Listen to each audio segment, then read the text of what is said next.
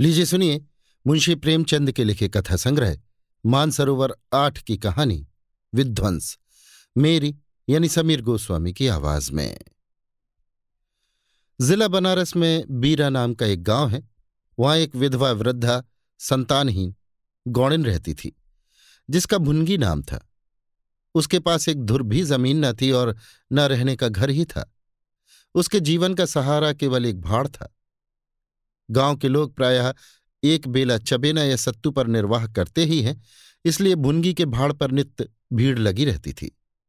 वो जो कुछ भुनाई पाती, वही भून या पीस कर खा लेती और भाड़ ही की झोपड़ी के एक कोने में पड़ी रहती। वो प्रातःकाल उठती और चारों ओर से भाड़ झोंकने के लिए सूखी पत्तियाँ बटोर लाती। भाड़ के पास ही पत्तियों का एक बड़ा ढेर लगा रहता था। दोपहर के बाद उसका भाड़ जलता था।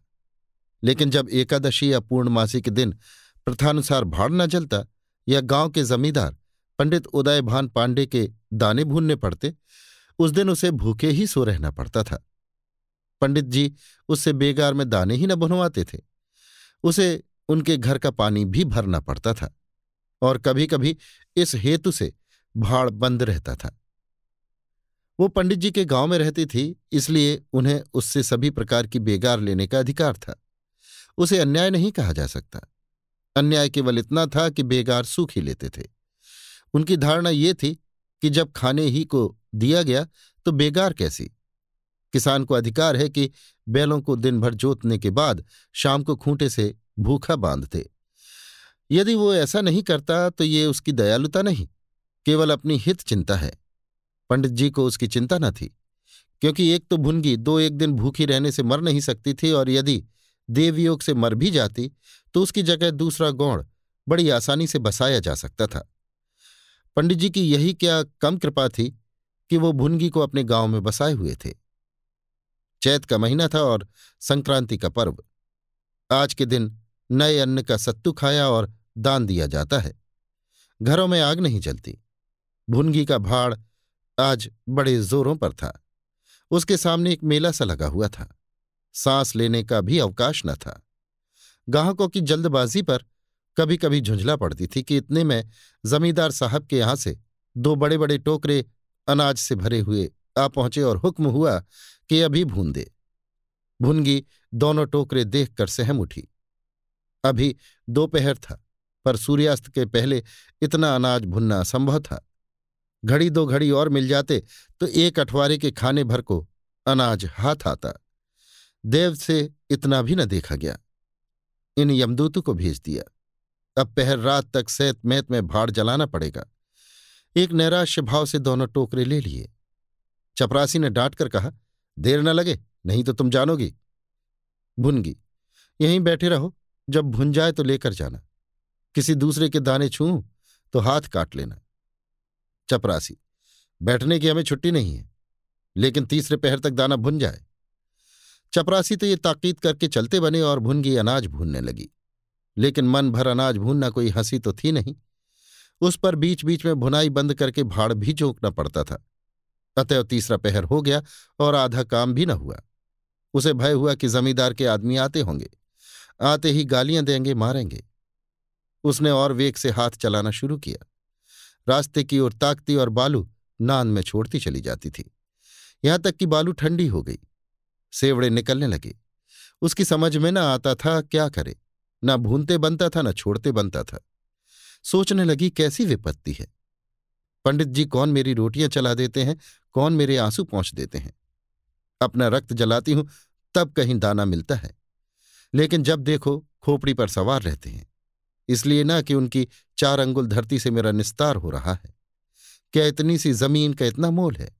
ऐसे कितने ही टुकड़े गाँव में बेकाम पड़े हैं। कितनी बखरियाँ उजाड़ पड़ी हुई हैं। वहाँ तो केसर नहीं उपजती, फिर मुझी पर क्यों ये आठों पहर धौंस रहती है? कोई बात हुई और ये धमकी मिली कि भाड़ खोद कर फेंक दूँगा, उजाड़ दूँगा। मेरे सिर पर भी कोई होता तो क्या बौछारें सहनी पड़ती? वो इन्हीं कुत्सित विचारों में पड़ी हुई थी कि दोनों चपरासियों ने आकर कर्कश स्वर में कहा, क्यों रे, दाने भन गए? भूनगी ने निडर होकर कहा, भून तो रही हूँ, देखते नहीं हो? चपरासी। सारा दिन बीत गया और तुमसे इतना अनाज न भूना गया। ये तू दाना भून रही है कि उसे चौपट कर रही है? ये तो बिल्कुल सेवड़े है। इनका सत्तू कैसे बनेगा? हमारा सत्यानाश कर दिया। देखो तो आज महाराज तेरी क्या गति करते हैं। परिणाम ये हुआ कि उसी रात को भाड़ खोद डाला गया और वो अभाग्नि विधवा निरावलंब हो गई। भुनगी को अब रोटियों का कोई सहारा न था। गाँव वालों को भी भाड़ के विध्वंस हो जाने से बहुत कष्ट होने लगा। कितने ही घरों में दोपहर को दाना ही न मयसर होता। लोगों ने जाकर पंडित जी से कहा कि बुढ़िया को भाड़ जलाने की आज्ञा दे दीजिए। लेकिन पंडित जी ने कुछ ध्यान न दिया। वो अपना रोब न घटा सकते थे। बुढ़िया से उसके कुछ शुभचिंतकों ने अनुरोध किया कि जाकर किसी दूसरे गाँव में क्यों नहीं बस जाती। लेकिन उसका हृदय इस प्रस्ताव को स्वीकार न करता। इस गाँव में उसने अपने अदिन के पचास वर्ष काटे थे। यहाँ के एक एक पेड़ पत्ते से उसे प्रेम हो गया था। जीवन के सुख दुख इसी गाँव में भोगे थे।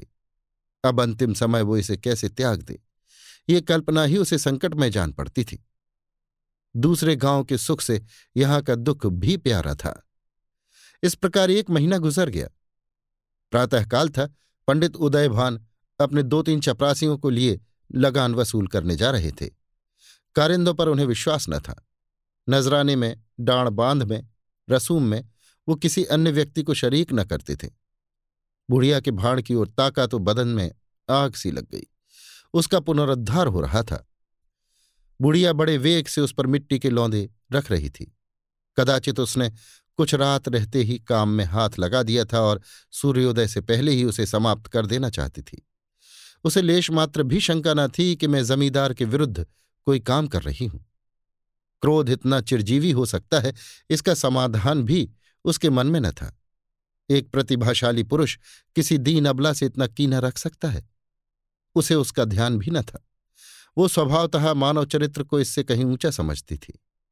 लेकिन हाँ हतभाग्नि तूने धूप में ही बाल सफ़ेद किए। सहसा उदयबहान ने गरज कर कहा, किसके हुक्म से? बुनगी ने हक बका कर देखा तो सामने जमींदार महोदय खड़े हैं। उदयभान ने फिर पूछा, किसके हुक्म से बना रही हो? बुनगी ने डरते हुए बोला, सब लोग कहने लगे, बना लो तो बना रही हूँ। उदयभान, मैं अभी इसे फिर खुदवा डालूँगा। ये कहे उन्होंने भाड़ में एक ठोकर मारी। गीली मिट्टी सब कुछ लिए दिए बैठ गई। दूसरी ठोकर नांद पर चलाई। लेकिन बुढ़िया सामने आ गई और ठोकर उसकी कमर पर पड़ी। अब उसे क्रोध आया। कमर सहलाते हुए बोली महाराज, तुम्हें आदमी का डर नहीं है तो भगवान का डर तो होना चाहिए। मुझे इस तरह उजाड़ कर क्या पाओगे? क्या इस चार अंगुल धरती में सोना निकल आएगा? मैं तुम्हारे ही भले की कहती हूँ, दीन की हाय मत लो, मेरा रोआ दुखी मत करो। उदय भान, अब तो यहाँ फिर भाड़ न बनाएगी। भुनगी, भाड़ न बनाऊँगी तो खाऊँगी क्या?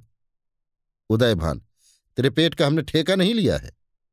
भुनगी, टहल तो तुम्हारी करती हूँ खाने कहाँ जाऊँ? उदय भान, गाँव में रहोगी तो टहल करनी पड़ेगी। भुनगी, टहल तो तभी करूँगी जब भाड़ बनाऊँगी।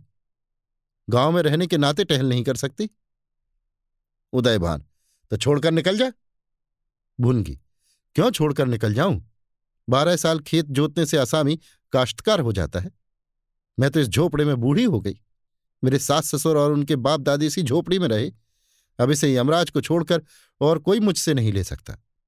उदय भान अच्छा तब कानून भी बघारने लगी।